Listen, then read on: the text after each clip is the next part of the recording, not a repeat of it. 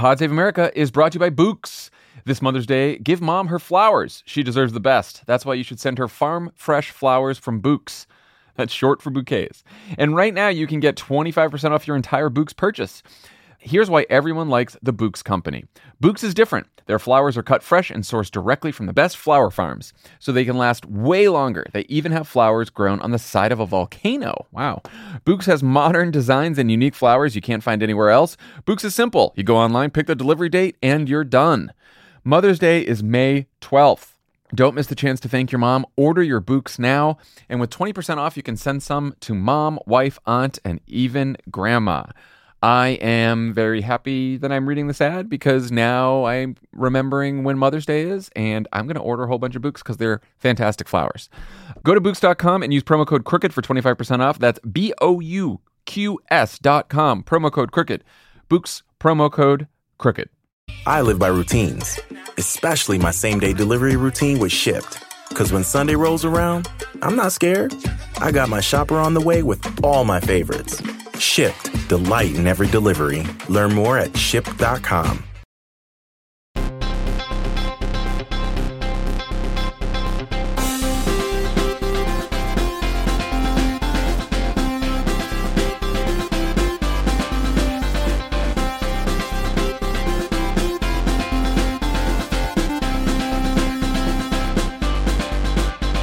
Welcome to Pod Save America. I'm Jon Favreau.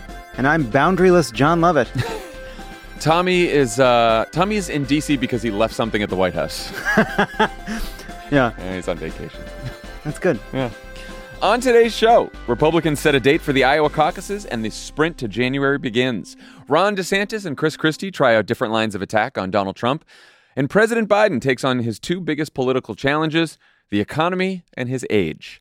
Then, Delaware congressional candidate Sarah McBride chats with Lovett about her campaign and her chance to make history as Congress's first openly trans representative. But first, big news. Big news. Starting today, right now, you can listen to this podcast, Pod Save America, ad free, no ads. And not just by hitting the uh, the 15 second forward button a bunch of times. Don't don't we don't talk about that button. All right. Right, that, that button doesn't keep the lights on. I just, I, have I've seen it for other podcasts that I listen to. Sometimes yeah, I. I use it. Not you know I don't know anyone who does it with us. Here's how it works. First, you join Crooked's subscription Friends of the Pod. Then you add the Pod Save America subscriber feed to your podcast app of choice. You'll be provided instructions after you subscribe, and that's it. Days of hearing us make the same jokes about the same products. Hey, hey, hey, hey, hey, hey. Those can be over for you. Come on. All you have to do is subscribe, start listening to Pod Save America without ads right now. You just head to crooked.com slash friends. Also, in case you missed it, Love It or Leave It is bringing the Errors Tour to New York City on July 27th and Philadelphia on July 28th. Uh, we're going to have some amazing guests that we're about that we're going to announce. We haven't announced them yet. Okay. Um, but both shows are going to be awesome. And I think they're getting, you get your tickets now, is all I'm saying. All right. Crooked.com slash events. There you go. All right, let's get to the news. Uh, Iowa Republicans have chosen a date for the first contest of the 2024 election. The caucuses will be held on Monday, January 15th. That's also Martin Luther King Day, a nod to the party's passion for civil rights. Uh, and it's also the trial date of E. Jean Carroll's second defamation suit against Donald Trump, a nod to the party's passion for women's rights. So that's exciting. These caucuses will be earlier than they were in 2020 and 2016 when they were held in February. Uh, and that means the New Hampshire primary will likely take place on January 23rd, eight days afterwards. And then there will be a full month before the South Carolina primary on February 24th. Hmm. Trump campaigned in Iowa over the weekend, where he hit Ron DeSantis on his ethanol record and stopped by a Dairy Queen for what was apparently the first time in his life. Uh, let's listen. I'm proud to be the most pro farmer president that you've ever had in the White House. Every Iowan also needs to know that Ron DeSantis totally despises Iowa ethanol and ethanol generally. Everybody wants a blizzard. What the hell is a blizzard? Before we get to the uh, serious stuff, mm-hmm. did you want to defend Donald Trump for not knowing what a blizzard is? Yes, I do. Okay. I do want to defend Donald Trump on this one. Why is that? I'll tell you why. Mm-hmm. It's not a New York thing. It's not a Long Island thing. We don't. There was. There what is, is wrong with you people? Oh, Okay, yeah, no, yeah, nothing great about New York. from you're from Boston. Do you know how many Dairy Queens we have? Um, I'm sure it's a lot. There was like two in North Reading. And we, we was yeah. a town of like 10,000 people. Yeah, it's where you have your weddings and funerals. Uh, we just don't have them. I, when I was growing up on Long Island, we didn't have Dairy Queens. I didn't know what it was. I think they're there now. There was one in Manhattan. That's gone. There is one Dairy Queen in the five boroughs right now, and it's at the Staten Island Ferry Terminal, which is, I think, below Yoga Hmm. Studio and Lesbian Bar on places Trump goes. like, so no, he doesn't know what a fucking blizzard is. Does he not travel the country? The man loves fast food. he loves yeah. chains. Sure, sure. I Is he mean, not- is he I not think that left? I've, Has I think I've earned, I think that I've earned some credibility on this issue as someone with the eating habits of a Midwestern Republican whose wife cries because he won't go to the doctor. But but that is precisely why it's so appalling. yeah, no, look, You should know better. I should know better. You so could, you could but recite just, the Cheesecake Factory menu Hmm. by heart. I really could, I really could. We went to Culver's. You knew your way around Culver's when we were in Wisconsin. I did. I felt like a real expert. yeah. So Uh, you should get some blizzards. Yeah. Anyway, Anyway, uh, everyone was also sharing a, a Biden tweet from 2019 where Biden was in a Dairy Queen and he knew what a blizzard was. And he was he, he took the blizzard, he tipped it upside down, which is what you do. To, it yeah, that's that's uh, apparently what the people do. Then he was offering it to everyone, but And I love that Donald about Trump. I think it's great that Donald Trump and Joe Biden are both two old guys who've had extremely weird lives, but then can like try to do do relatable. They both do relatable stuff well. I think that Joe Biden has had a less weird life than Donald Trump in terms of like regular people stuff. I will say. I that. think he's- I that's think not, he's that's cro- not just being partisan. I actually think I- he's had a much more. I Sure. wouldn't. I wouldn't even say that about Barack Obama. Right, right, right. But like Joe Biden, yeah. Yeah. Okay.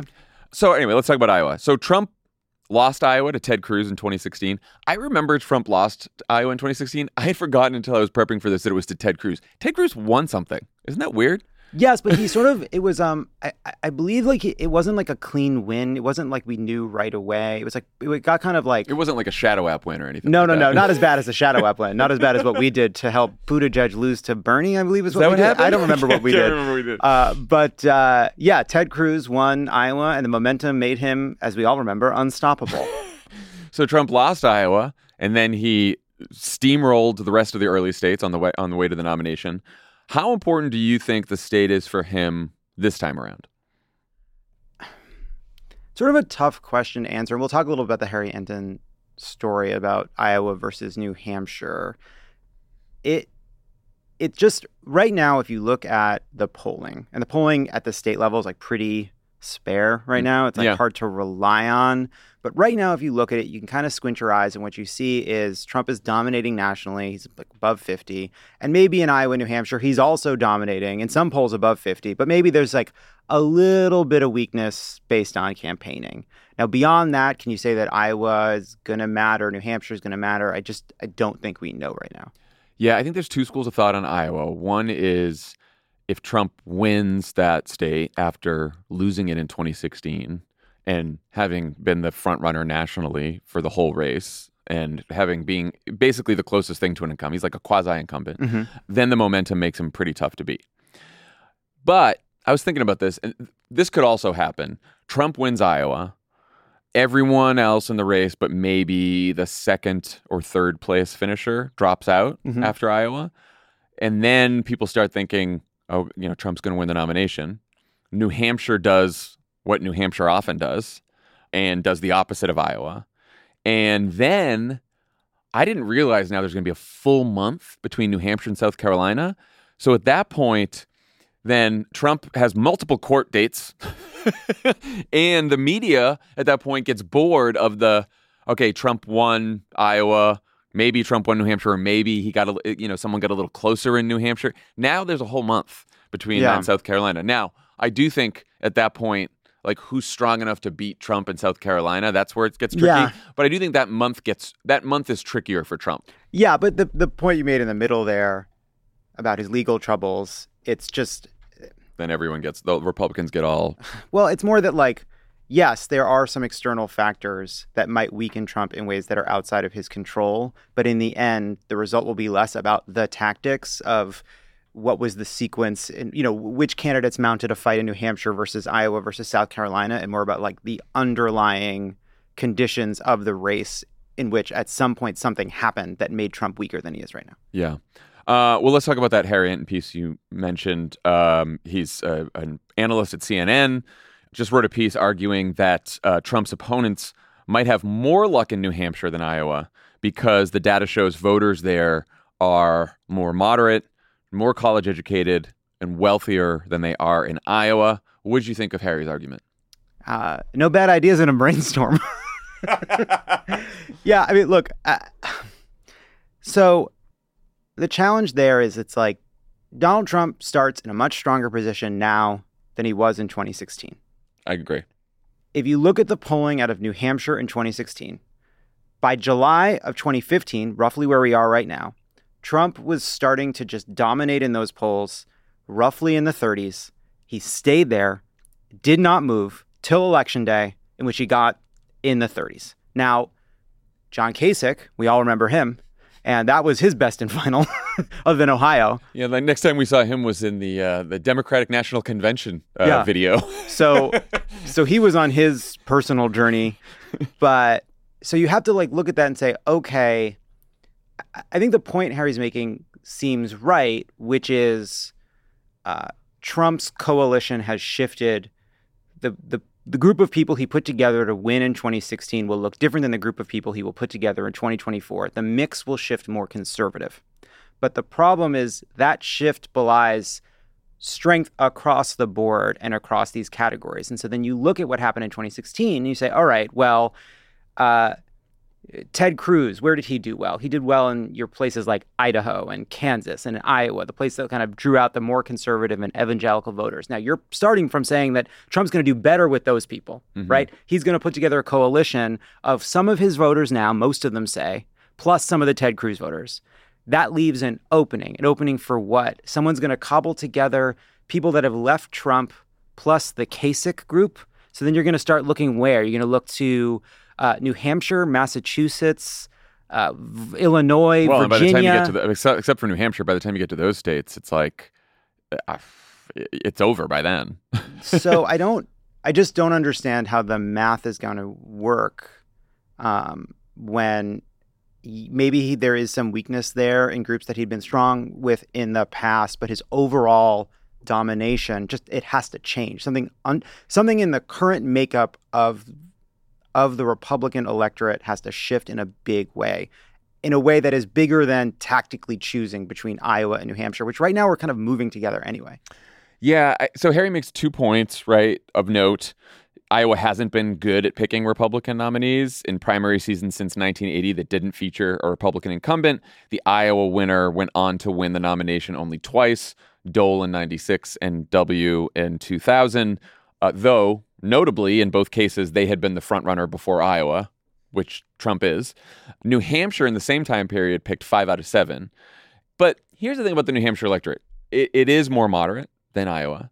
Uh, it is more college educated. All those stats are right. even if you look at polls right now, I think there was a St. Anselm's poll from late June that showed like Christie is in third now at five or six percent in New Hampshire, and Christie's winning among, or Christie's doing a lot better among more moderate voters, among Democrats, among, uh, who might vote in the Republican primary, among college educated voters.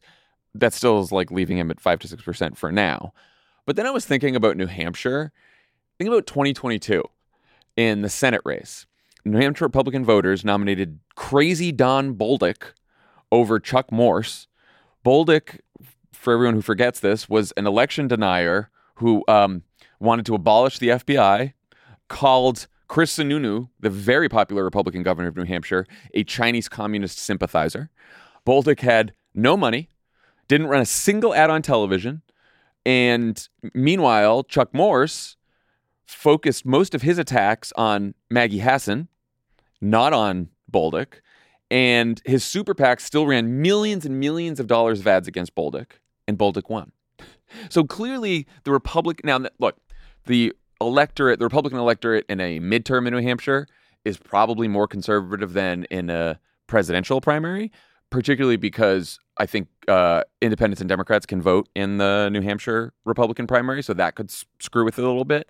But there is a Republican electorate in New Hampshire that is all in for uh, election denying crazy people. Yeah, and you kind of like you kind of sort of like you know go across like New England into upstate New York, and you see like this is what Elise Stefanik has been grappling with in upstate New York. There is a Trumpy Northeast Republican that is all in on this.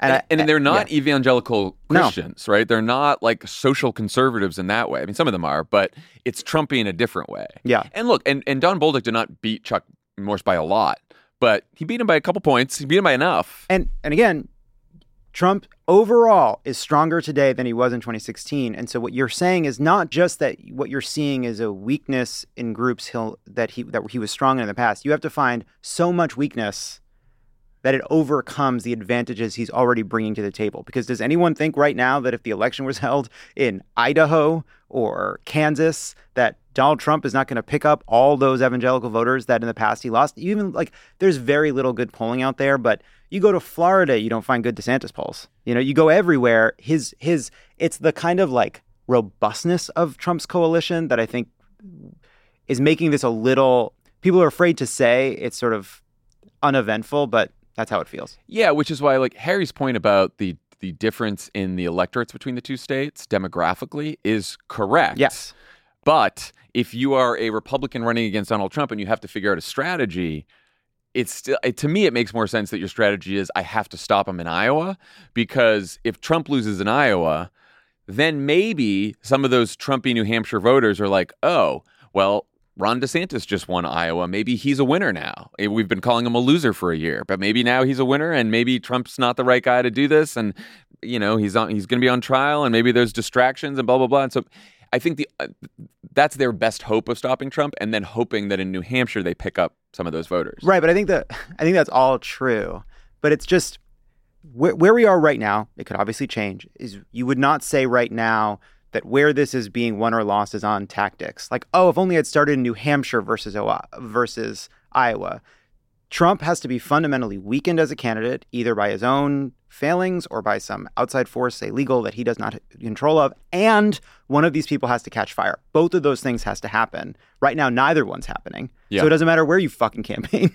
Well, no, I mean, like of all the things you just mentioned, the only thing you can control as a candidate, if you're one of these other Republican candidates, is your own strategy and your own tactics, right? Well, it's, it's the message, you- right? The story you're the telling. message, but also where you put your resources, Sure. right? Like where are you going to run most of your ads? Where are you going to spend all the money on advertising? What are you going to say about Donald Trump? How hard are you going to go at Donald Trump? All those decisions will lead you to either focus heavily on Iowa or, or New Hampshire. I mean, it was like us in 08, right? We were like, if we don't stop Hillary in Iowa, there's no Obama campaign. Uh, completely. So like What I- everything goes into Iowa. of course, but what I'm getting at is none of these campaigns, none of these campaigns have figured out a story to tell in Iowa Oh, or yeah. a story to tell in New Oh, Hampshire. well, that's of course. and so it's just before we've gotten to, hey, where do we want to put our money?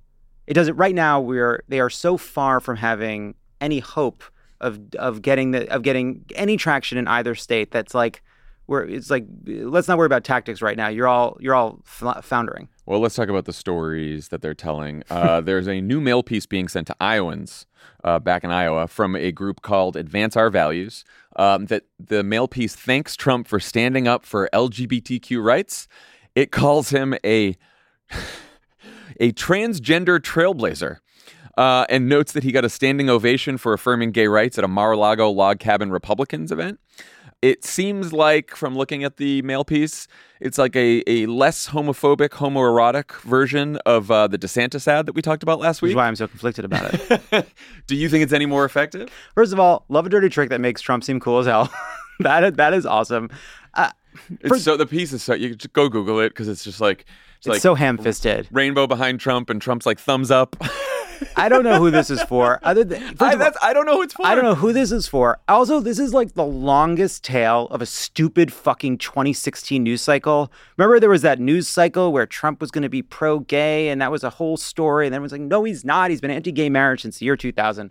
And so it's the longest tail since that news cycle. We just went through, what is it, a week or a week and a half ago? His Supreme Court handed yet another victory to the right on the anti discrimination law in Colorado. I don't know who's persuaded by this. As you've pointed out, this thing's not being won on on policy right now. Anyway, Yeah, like I don't I don't even know who who which Republican voter is like, "Oh, the Supreme Court handed thanks to Donald Trump, the Yeah. Supreme Court handed us a victory because the now now someone can't get a website for their gay marriage." Well, the point being, no one is consuming any news that's saying Donald Trump is pro gay. I don't know what hyper engaged Iowa voter who's trying to figure out who to vote for in July, uh, six months before anybody votes, is being persuaded by a mailer like this. So it just feels. I don't know. silly. I don't know who. Uh, forget about hyper engaged voters.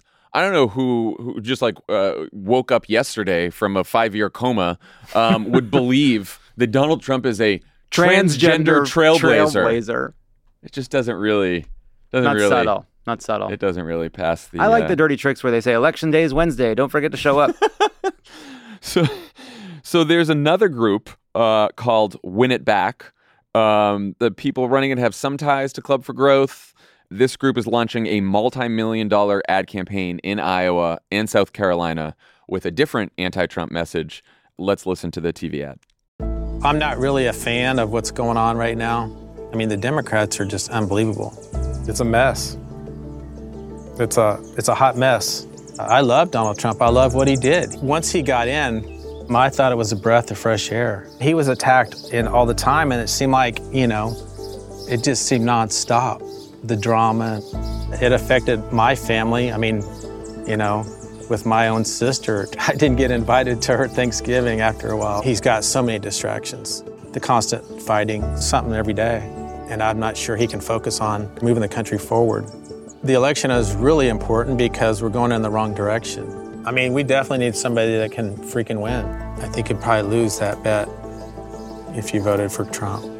You want somebody that's smart who actually knows how to build teams to solve issues, focus on the issues that really need to be fixed.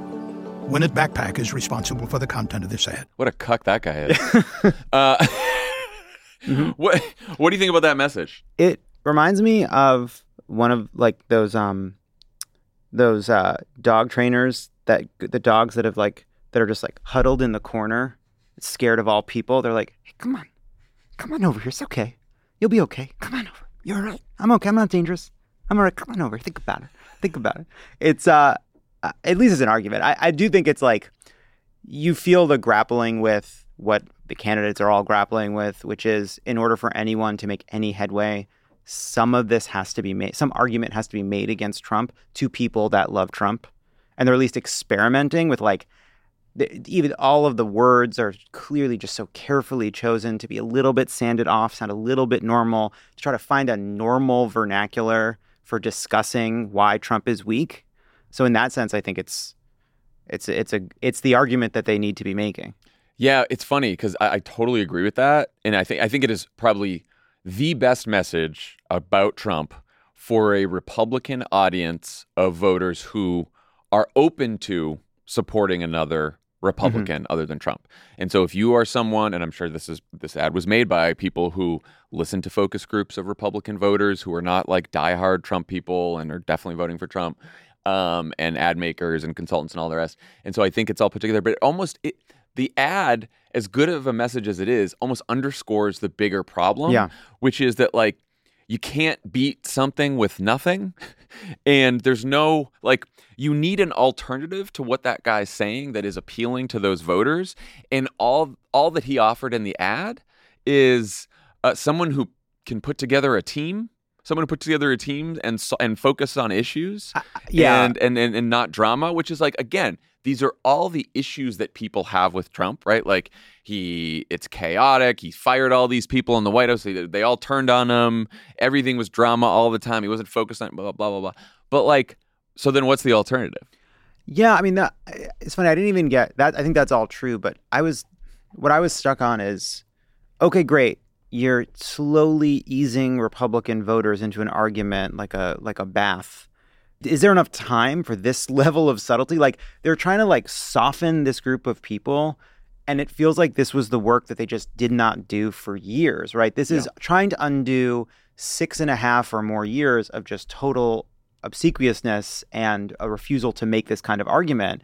And I just, I mean, it's tough because I I Don't know. don't, I don't think you can undo that with Donald Trump as an asshole, No. right? Because not that they would say that, but something like that. Because clearly, Republican voters love Donald Trump, And even if they're going to back another Republican for the nomination, it's not going to be because they suddenly decided, oh, wait, we hate Trump, actually.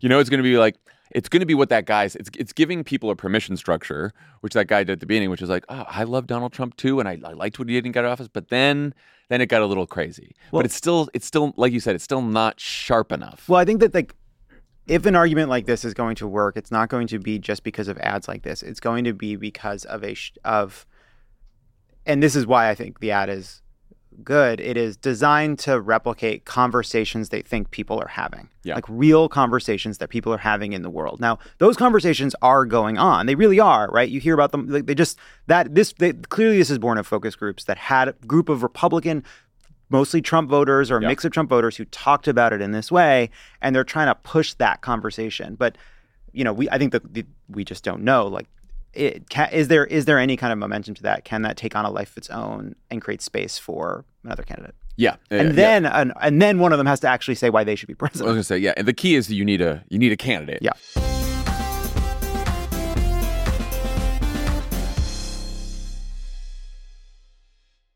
Pod Save America is brought to you by Fast Growing Trees. Did you know Fast Growing Trees is the biggest online nursery in the U.S. with more than 10,000 different kinds of plants and over 2 million happy customers in the U.S.? I know now.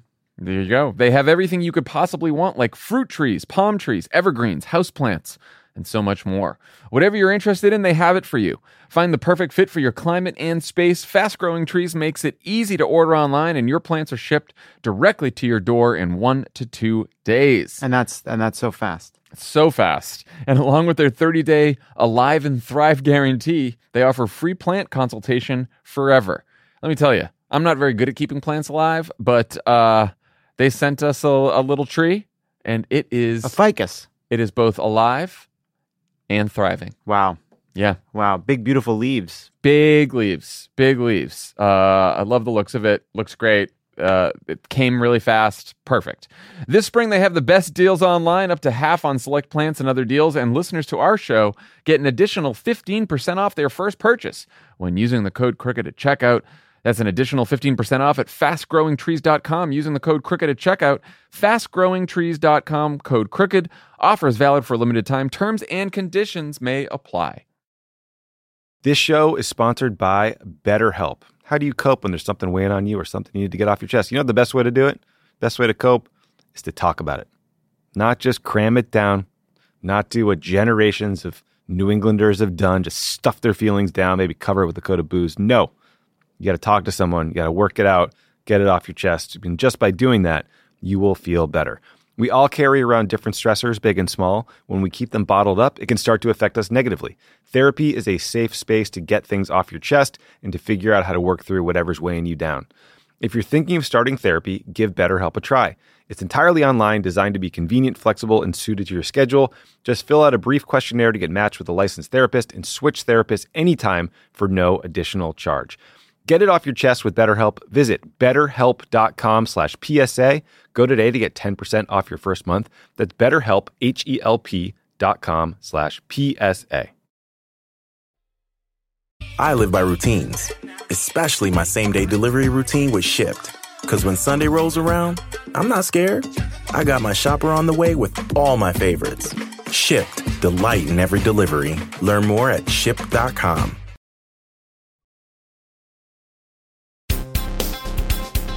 So let's talk about the Republicans who are uh, ostensibly trying to beat Donald Trump in the primary. Uh, Ron DeSantis' campaign just announced they raised $20 million in his first six weeks as a candidate, while his super PAC has raised $130 million since March. Though some of that was transferred from his time as uh, from the super PAC when he was governor.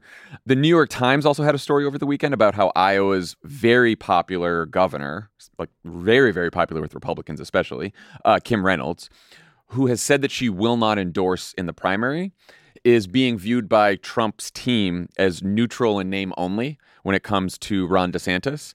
Now, of course, after this New York Times article, then um, Donald Trump today was truthing up a storm about how like Kim Reynolds sucks. so not really subtle what he what they th- what Well, Team I- Trump thinks I of think Kim Reynolds. saw the story. I think he literally just saw the story. Despite all this, Trump has still raised about $15 million more than Ron DeSantis over a longer period of time, but still.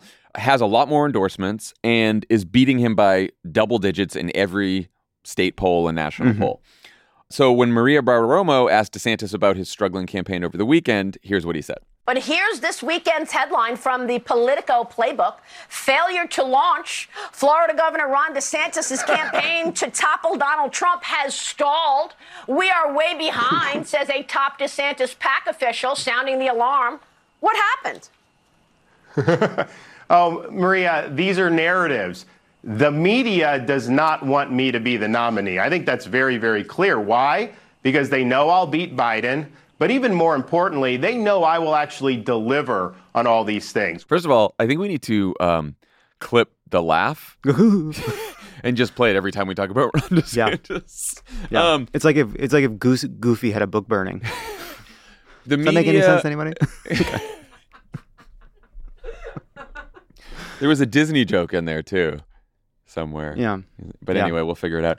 Is that believable at all? I, Ron say- DeSantis' spin? I, I think it's been that uh, you know the the media doesn't want him to win. The media doesn't want him to have his. He's going to succeed if he wins is is obviously ridiculous. But where he where I do like I do think he is right. It's it must be extremely frustrating to be trying to make a case against Donald Trump, and every question is about why you can't and won't make an effective case against Donald Trump. Like that is a shitty doom loop for any candidate Yeah. to be in. Though he needs like that is the environment. That is what is happening. People are following around, waiting for him to seem weird and fuck up, And he's in that doom loop because he has been making shitty arguments about Donald Trump. and uh, is quite strange. also, I mean, I, I was thinking back to again how many interviews like this Barack Obama had in in 2007, and the difference is the, the the part of our spin that was a little more believable is that in those state polls, particularly in Iowa, not so much in New Hampshire, but in Iowa, we were a lot closer to Hillary than Ron DeSantis is to Donald Trump right now. And I think if DeSantis and it, I, it's it's getting late to say it's still early, but I guess you could say that if he was closer in some of these state polls, maybe he could, you know, maybe it's a little more believable. And if people didn't just just didn't know him yet, well, but his name ID is so high, and his favorability rating, which I thought would help him among Republican voters, is also quite high. His his favorability rating nationally is is is bad, which doesn't uh, bode well for his electability argument anymore. But among Republican voters, it it's looking like they like Ron DeSantis just fine, but they're just not sold on him as the as the candidate. How much do you think it matters that uh, DeSantis does seem to have quite a bit of money and uh, and might have the quiet support of Kim Reynolds? John, I think we all remember how big of an influence Terry Branstad had on the 2016 primary. You remember, you remember what he said, right? Why don't you tell the people what Terry Branstad said I in 2016? I barely remember Terry Branstad. You don't remember the legendary influence of former Iowa Republican Governor Terry Branstad? I also didn't know that Trump made him ambassador to China. Yes, Trump did make him ambassador to China, which I didn't realize either, which is strange. Well, I think so.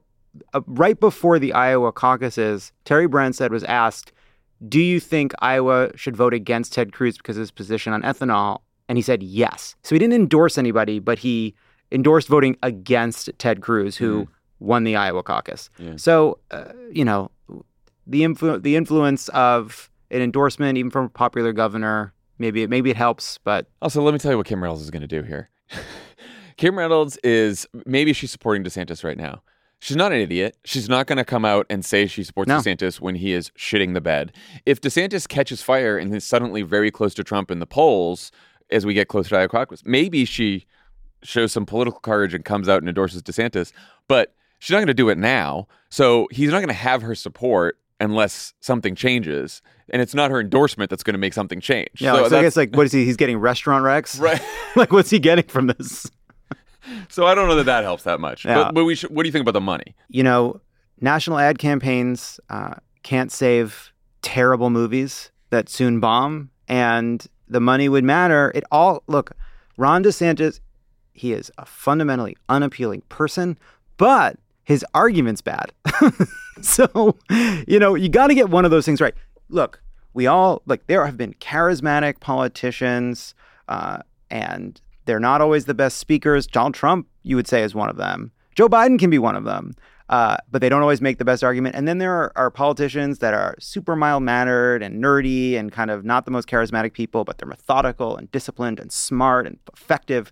Like, what are we getting at? What, what does Ron DeSantis bring to the table here? I don't care how much money you have. No, I think I think the money ensures that he can stay in the race for as long as he wants to embarrass himself. so because it's gonna it's mm-hmm. there's a lot of these candidates that either drop out before Iowa because they just didn't have the money, or they don't do well in Iowa and then they drop out.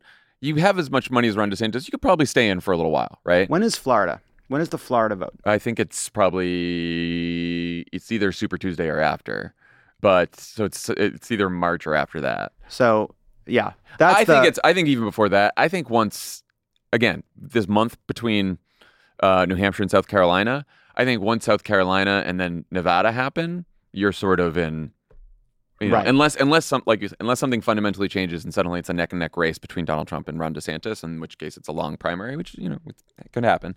Unless you're in that scenario, then uh, like I said, Ron DeSantis. We're not sticking around. Right. Well, which base case having a giant war chest won't matter anyway. Yeah, and remember, Jeb Bush's super PAC spent a hundred million dollars. A hundred million dollars. And, and just it is amazing to think back to 2016 and look at that and say, man, if only Republicans had an alternative as charismatic as Jeb Bush. No, it's like if Jeb Bush were had the same level of charisma, but was a bigger asshole. Yeah. That's right. He's a mm, yeah. Okay. Okay. Yeah, sure. That's what that's sure. what Ron DeSantis yeah, is yeah, so far. Yeah, I agree with that. Uh, now, Chris Christie, our boy Chris Christie, he continues to take a different approach to Trump than DeSantis or the rest of the field. Uh, here he is on Fox News responding to uh, Trump's Iowa event. He doesn't care about the American people. He, he, he droned on for an hour and a half yesterday in Iowa. He lied about the farm deal with the Chinese. They haven't even complied with a quarter of what they agreed to Donald Trump to do in terms of buying soybeans and other things from the uh, farmers in Iowa. Um, and he spent the rest of the time talking about his own indictment. Um, this is not somebody who's fighting for the American people and their future. This is all about his ego. What he cares about the most is trying to undo the loss he had to Joe Biden in 2020.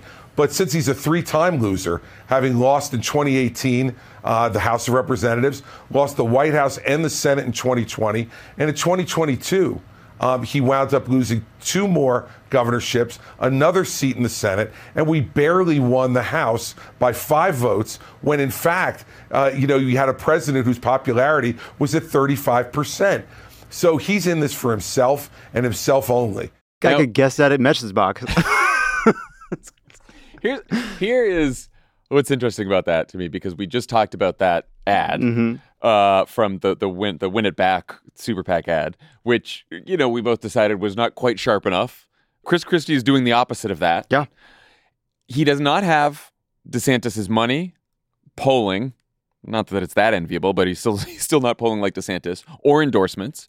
But do you think his message, now that he has a story, he has a message, could it ultimately help him vault ahead of DeSantis?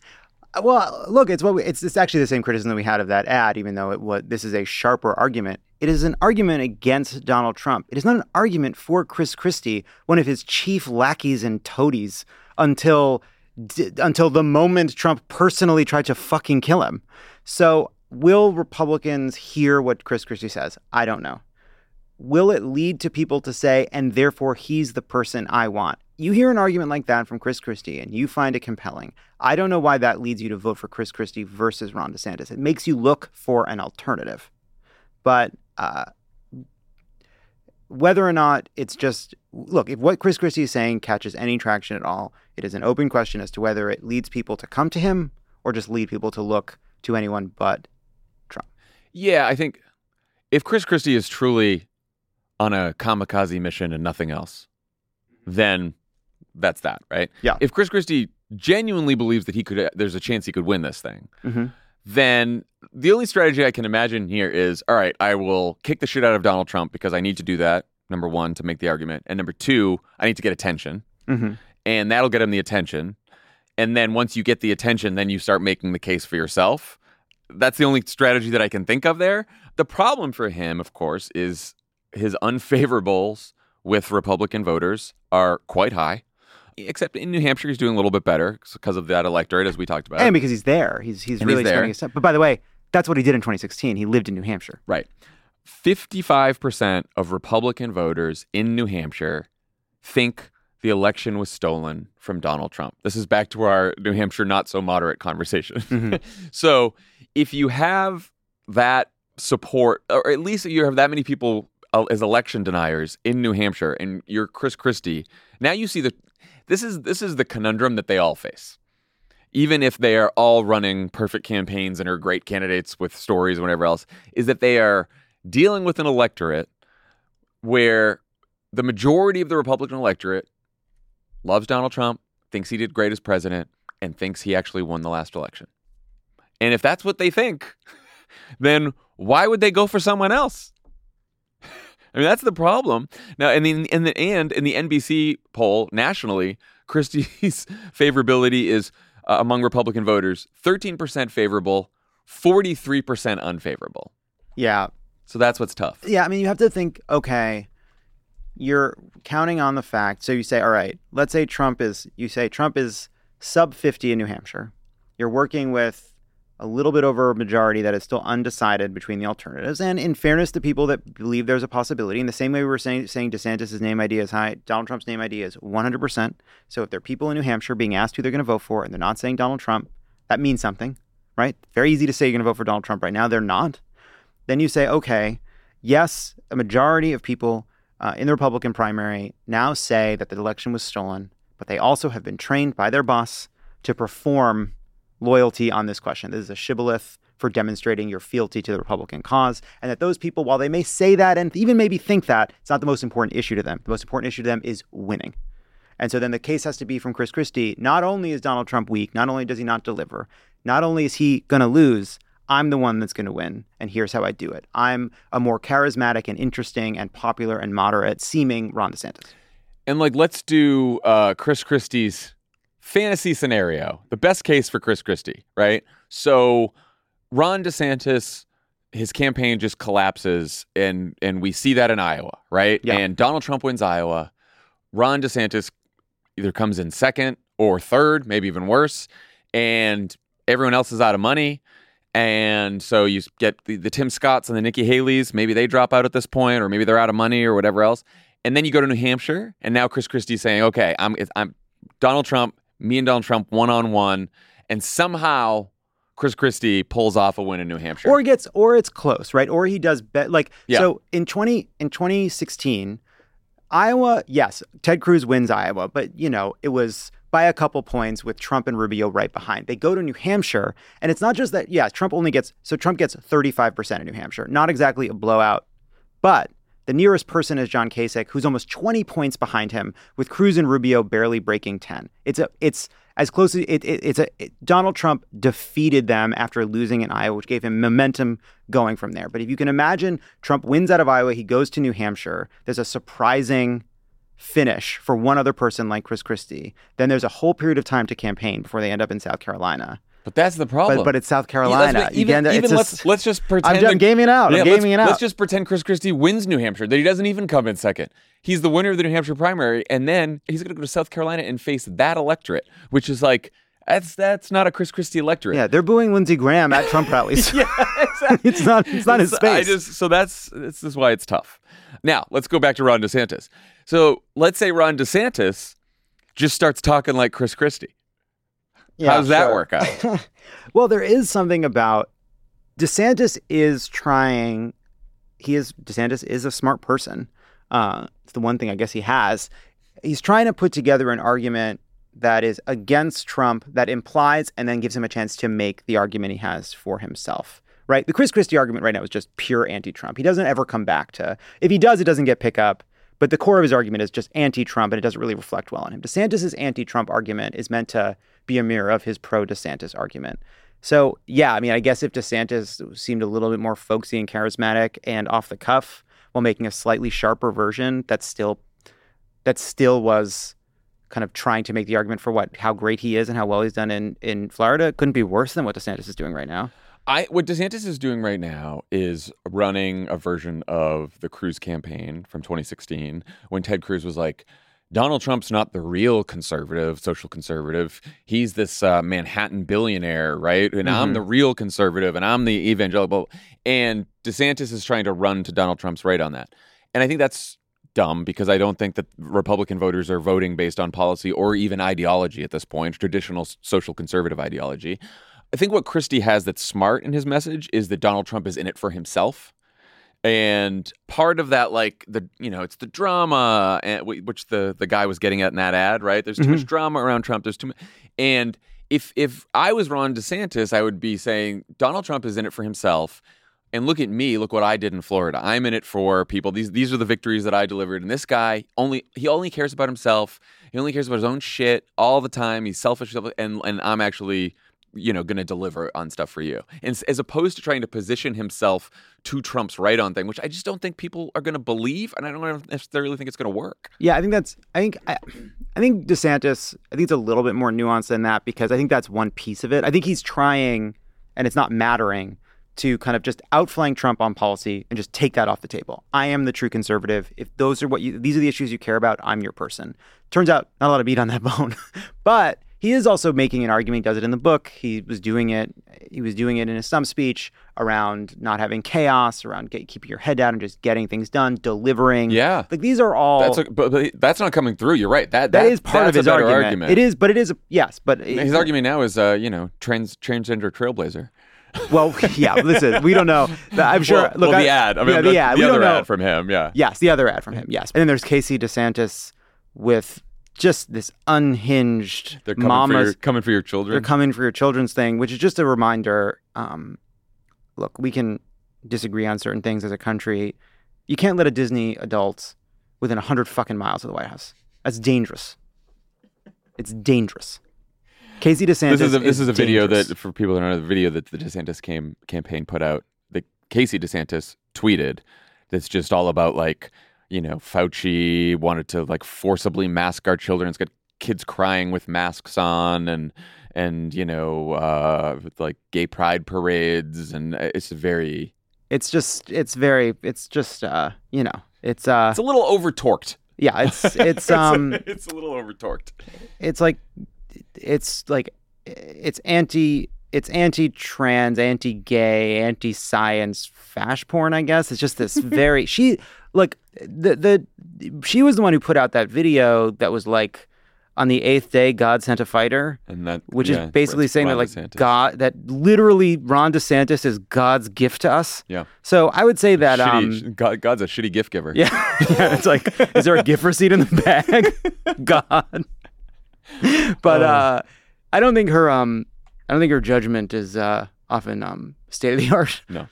All right, let's talk about our pal Joe Biden. okay Uh, he's in Europe this week for a meeting with King Charles and a NATO summit, neither of which we're going to talk about since it's timed perfectly with Tommy's vacation. But the president did have a busy couple of days before he left. He visited a clean energy manufacturing company in South Carolina, Republican Congressman Joe Wilson's district. Yeah, that Joe Wilson. A company that's adding jobs because of the Inflation Reduction Act that Wilson voted against. And, uh, and Biden got a pretty good laugh when he announced that he'll be visiting another Republican's district soon. Since I took office, we've seen over 60 domestic manufacturing announcements, all across the solar supply chain. One of the biggest is in Dalton, Georgia. You may find it hard to believe, but that's Marjorie Taylor Greene's district.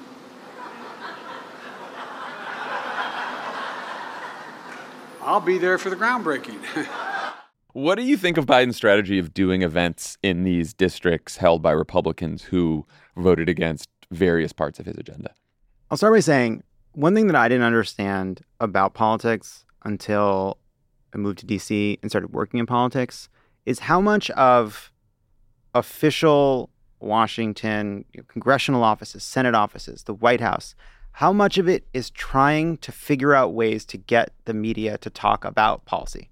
Just day in and hmm. day out. Press releases events chuck schumer going to a gas station every sunday. Just Your favorite ev- example. my favorite example. Just like everybody trying to figure out a way to get coverage on you know the stuff that's less fun and less easy to cover than polling and all the rest. And this is just a great way to do that It just it gets pickup. It's funny. It it it highlights Republican opposition to very very popular things. It gets an otherwise politically not interesting trip for reporters to seem more interesting. So it's like it's great.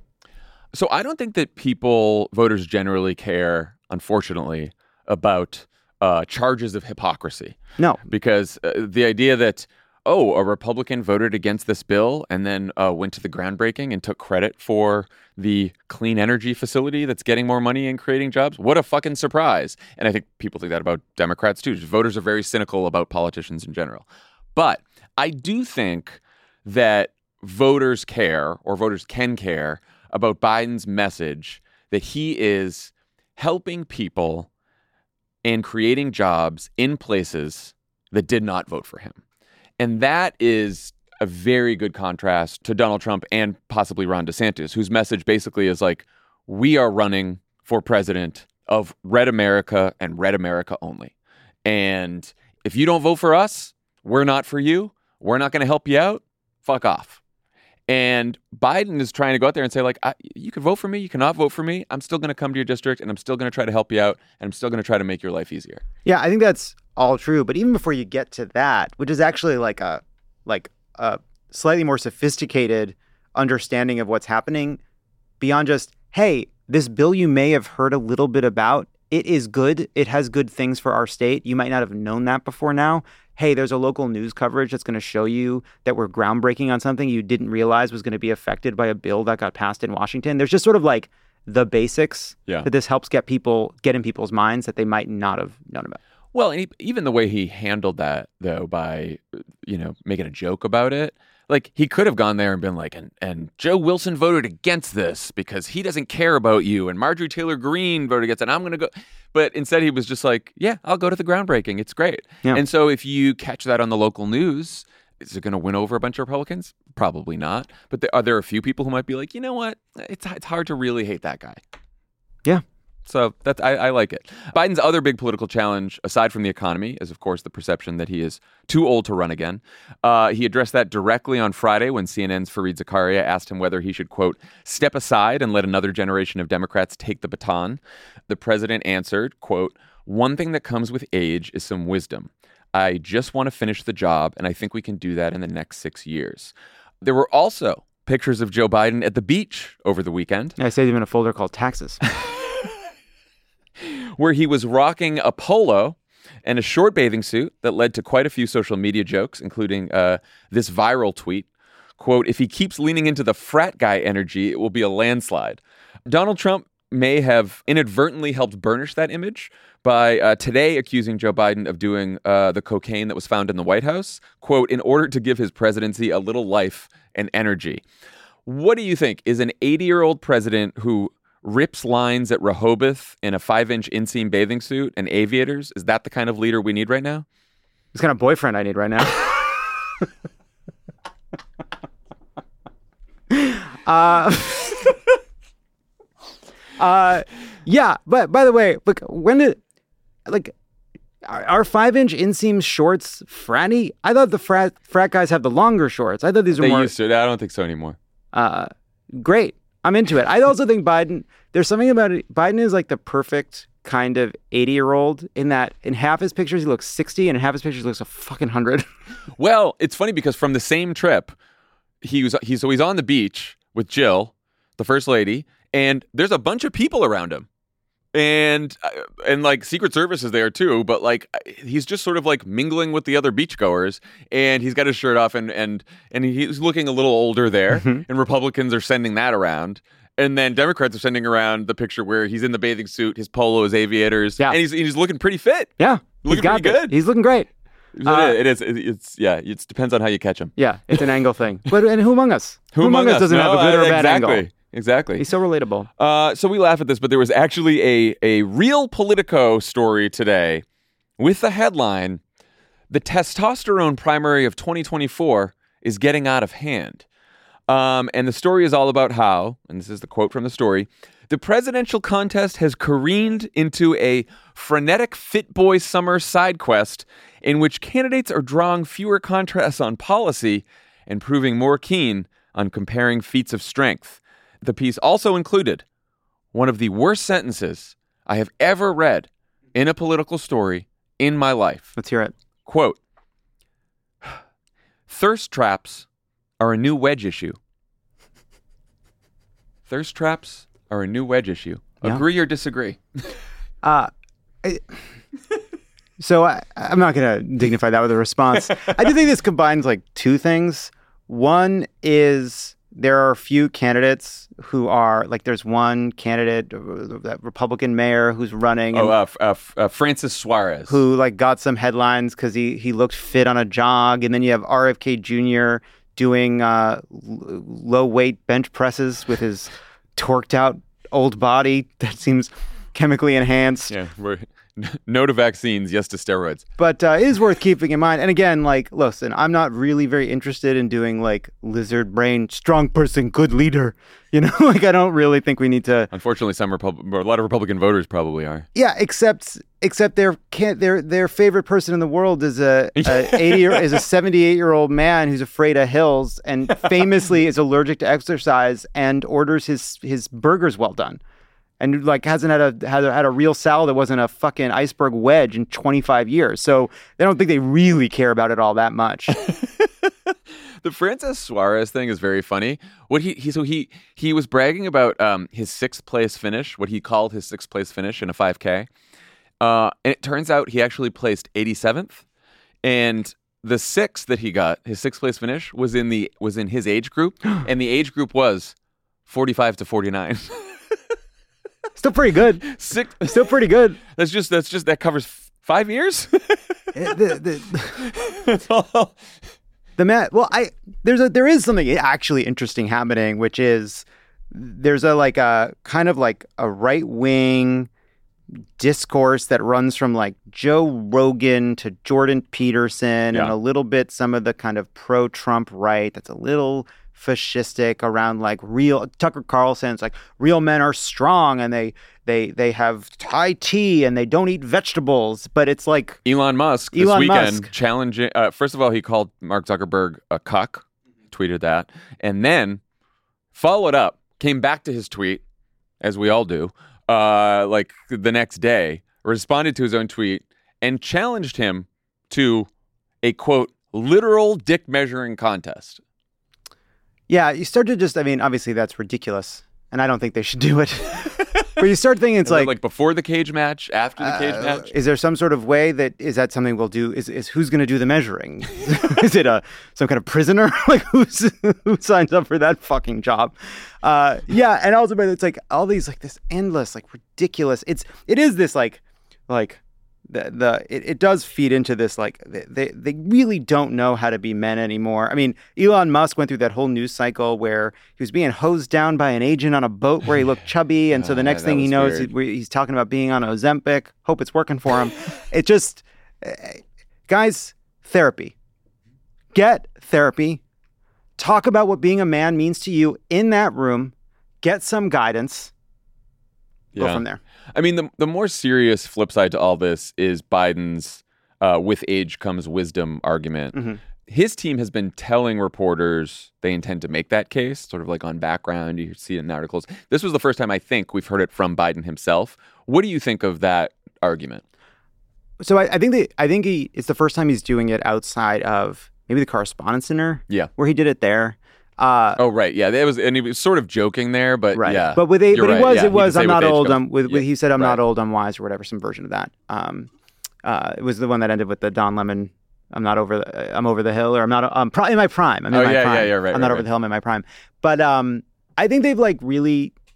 They are aware that this is his biggest weakness as a candidate, right? Like we've talked about this. They clearly are trying to figure out their way to navigate it. Part of it is going to be with jokes and trying to play it down, which he's doing a great job of doing. He has this kind of go-to line now. And actually what's great about it, it actually like previews this argument, right? He always like, look, I may be 200 years old, but I've never seen anything like this before, which is a way of describing your vast Wisdom. wisdom, and experience. So I think it's great. I think it's the right way to talk about the issue. They're just they're not running from it the way they were before. Yeah, or no, not I- that they run, but they're they're they're recognizing that they have to hit it hit on. I think it is much better to own the benefits that come with age Mm-hmm. than to run around constantly trying to prove that you're not as old as you are. He should, he should what he should say is I'm I'm old, I'm wise, and Uh, you may not know this, but my ears, nose, and scrotum are still growing. Oh my God. What? That's a that's that's a part of aging. That is a part of aging. There was also an Axios story today. So there's that. there, there was also His an nose? I, I, when you started your nose, I thought we were going into another. Uh, Oh no no no! Well, yes, more room for coke to go up. Is that your point? this guy knows what a blizzard is. yeah. too many, too many cocaine jokes. All right, there was also an Axios story today, a very long Axios story. It was like most of the Axios morning newsletter Mhm. about how Biden apparently has a a quick trigger temper with his staff during meetings. And so it's all about, you know, if people aren't prepared, he's yelling at them, he's tell, he's he's he's grilling them, he's getting angry, Uh, always in private, you know. And it and the story says at one point, some Biden aides think the president would be better off occasionally displaying his temper in public as a way to assuage voter concerns that the 80-year-old president is disengaged and too old for office. So what do you think? Should Biden be more of a dick? Yeah, I think he goes like goes full Karen at a Chipotle. I would think that'd be cool. No, I, first of all, uh, uh, a friend of the show, Tim Miller, pointed out that the anecdotes in the story were all pretty old. It was like one of them was uh, yelling at Jeff Zients when he was COVID czar about the lack of COVID testing, which doesn't seem like a morning fit of pique. It seems like a deep frustration with a policy failure on the part of the government. Seems quite fair. Seems like a big deal. and also that person and Zients became chief of Yeah. staff. And then the other anecdote was about fundraising during the 2008 campaign, which is like pretty far back to go for Biden to lose his temper. That said, like, eh, you know, there's a lot of ways to show that you're energetic without losing your shit at people. I personally don't know what they are, but people tell me that they exist. And I would say try some of those. it to me is a little bit uh, part of the conversation we were just having about like the trying to out masculine the, the, the Yes. fake masculinity that the republican candidates are doing like uh, senile old man is is not a great image i don't think grumpy old man yelling at kids to get off your lawn is that much better i really don't I don't either. i think when biden shows passion about injustice that republicans are causing or trying to help people like when he's energetic on the stump like I go back to the State of the Union speech, some of his democracy speeches. Like I think that's good. That kind of energy is good. But I don't think just like yelling and Well- being outraged all the time is good. I realize that like some people of our partisan persuasion might like that. You know, show a little anger. I, I don't think that. I don't think most most voters want that. Yeah, and I also, um, Like I think I, again, I think his joking about going to Marjorie Taylor Greene's district is going to be much more effective than yelling about Marjorie Taylor Greene. And also, just sort of like past results are indicative of future performance. Some of his best moments that have been energetic have been him mixing it up with Republicans, but with a smile on his face. Some of his worst moments in public life over the last 50 years have been the moments that like followed him because he lost his temper Yeah. and yelled at somebody on a rope line, had a bad moment. I don't think like it's all well and good to say like, oh, when he gets angry and test like that, that, that, that, like, eh, wait till you see it. And by the way, some of his best moments in public life have been when he has shown kindness and Mhm. compassion and grace to people, many of them who've lost someone like he has lost people in his life. And those are his very best moments when he is when he's quite kind, you know? So I you know, I don't I don't think he should be a dick. No, I agree. Unless he like he could start an OnlyFans, he does the bathing suit, yells at people for money. I guess for fundraising. That that little, is little nose candy. yeah, a little extra money, a little spending money for the weekend. You know, do Little- do a vid, little- head to Hakkasan, have a great time. Little blow if he can afford it. As his boss once said. Uh, Oh That's right. Now we're Oh, now I'm we're sorry, now we're off the rails. Uh, when we come back, Mm-hmm. Lovett talks to Delaware congressional candidate Sarah McBride about her run for the House.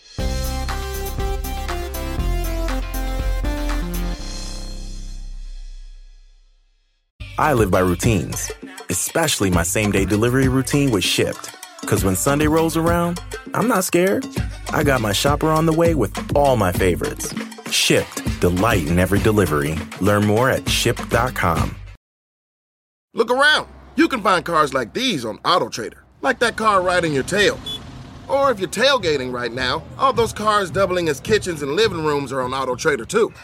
Are you working out and listening to this ad at the same time? Well, multitasking pro, cars like the ones in the gym parking lot are for sale on AutoTrader. New cars, used cars, electric cars, maybe even flying cars. Okay, no flying cars, but as soon as they get invented, they'll be on Auto Trader. Just you wait. Auto Trader. As a chef and a restaurant owner, I'm as meticulous about my cookware as I am about my ingredients. That's why I love Made in Cookware. Each pan they make isn't just designed to perform, it's crafted to last. As a mom, I love that I can trust Made in. It's made from the world's finest materials, so I can feel good about what I'm feeding my family. I'm Chef Brooke Williamson, and I use Made in Cookware.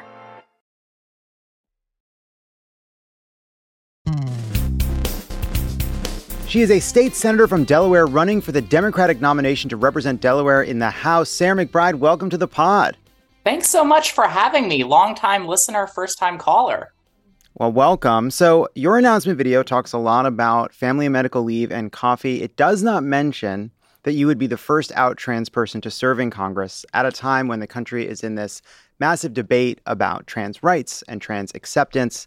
Can you talk a little bit about why you made that choice and more broadly how you think about the role identity plays in the campaign.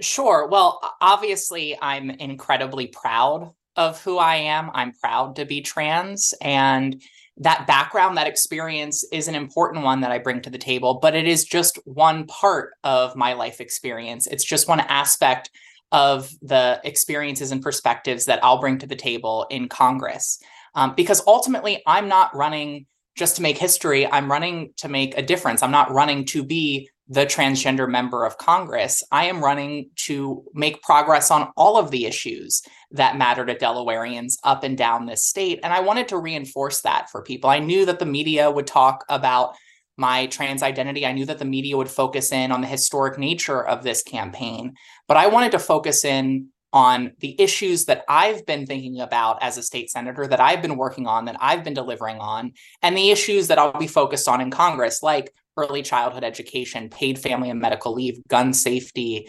and reproductive rights.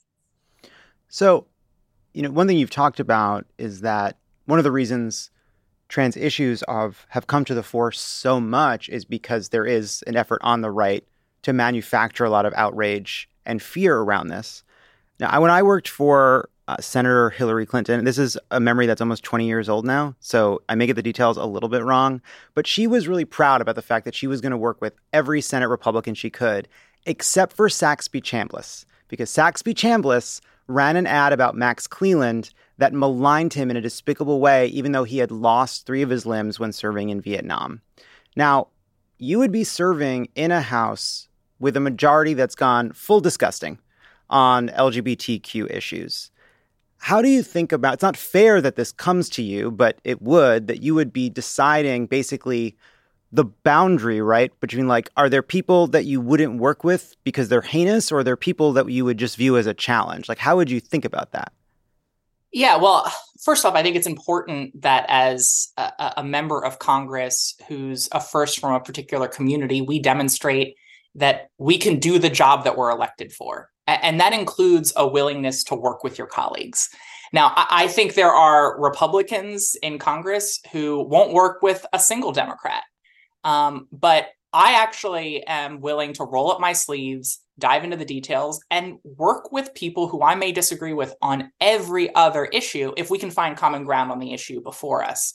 I think when I ran for the state Senate here in Delaware, people thought that there was no way that I'd be able to work with more moderate members of the Democratic Party, let alone conservative Republicans.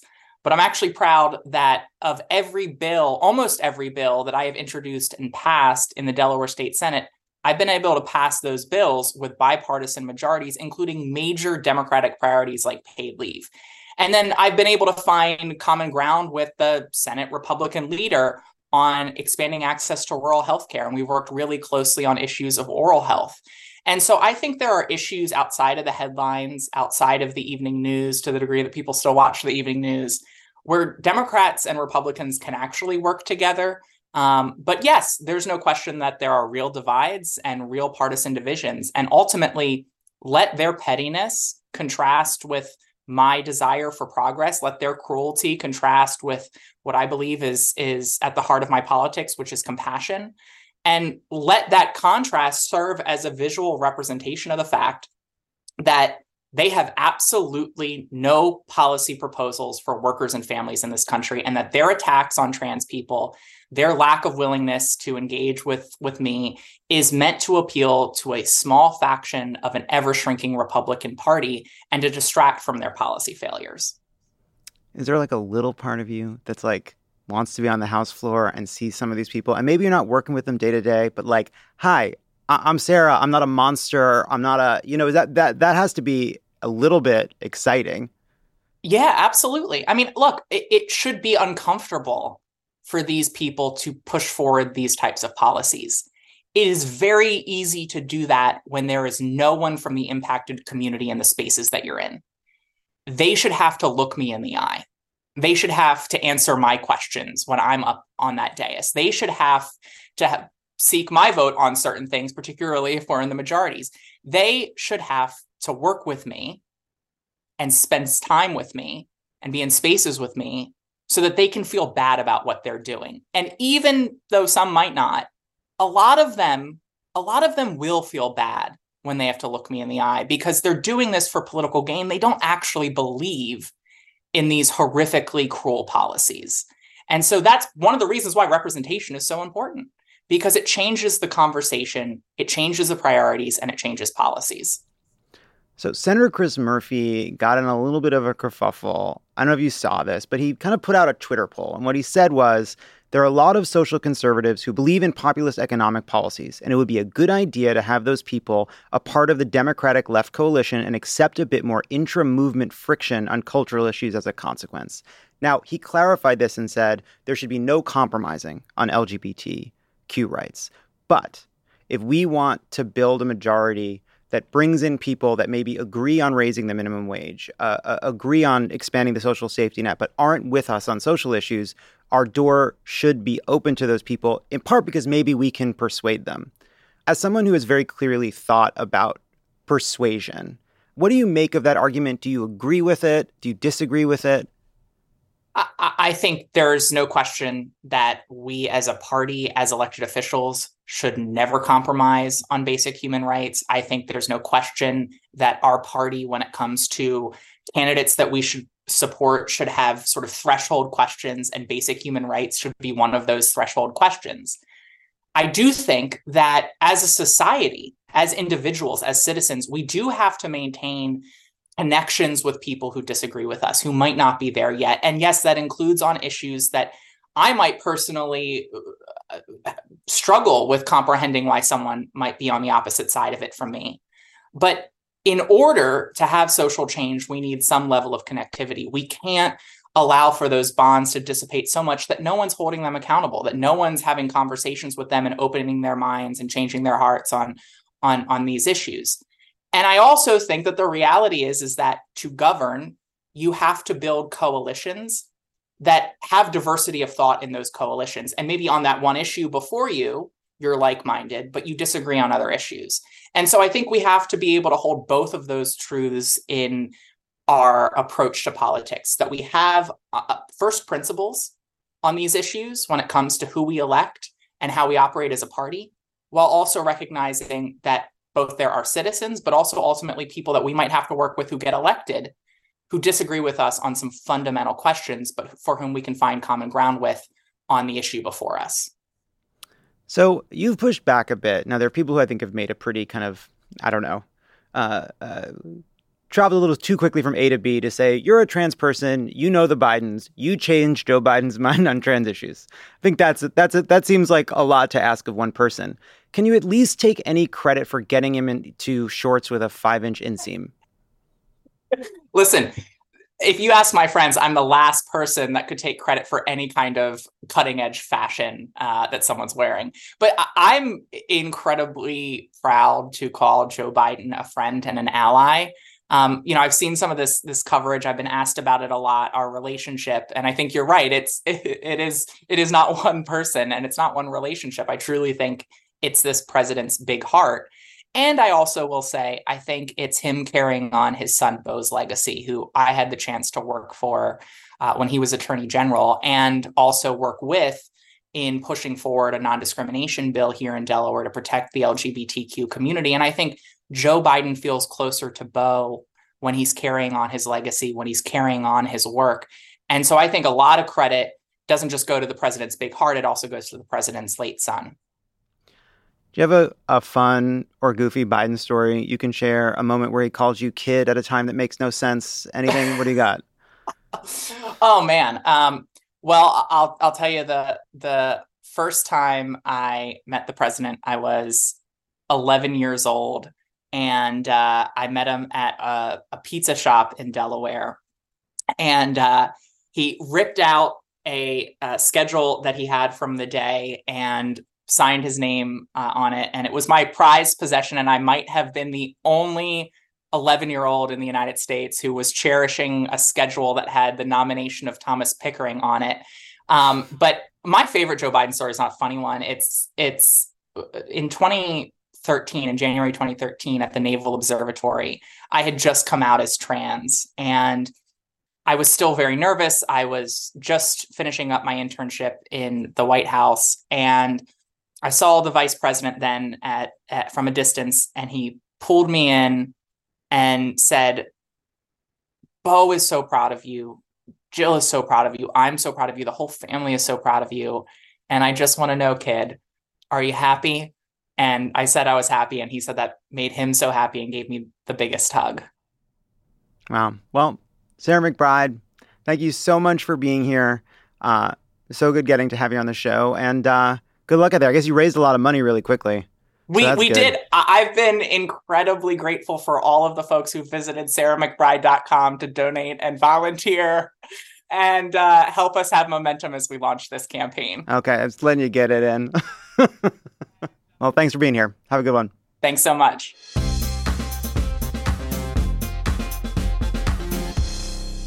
Thanks to Sarah McBride for joining us today. We will talk to you on Thursday. Pod Save America is a Crooked Media production. The executive producer is Michael Martinez. Our producers are Andy Gardner Bernstein and Olivia Martinez. It's mixed and edited by Andrew Chadwick. Jordan Cantor is our sound engineer, with audio support from Kyle Seglin and Charlotte Landis. Thanks to Hallie Kiefer, Madeline Herringer, Ari Schwartz, Andy Taft, and Justine Howe for production support. And to our digital team, Elijah Cone, Phoebe Bradford, Mia Kelman, Ben Hethcoat, and David Toles. Subscribe to Pod Save America on YouTube to catch full episodes, exclusive content, and other community events. Find us at youtube.com slash at podsaveamerica.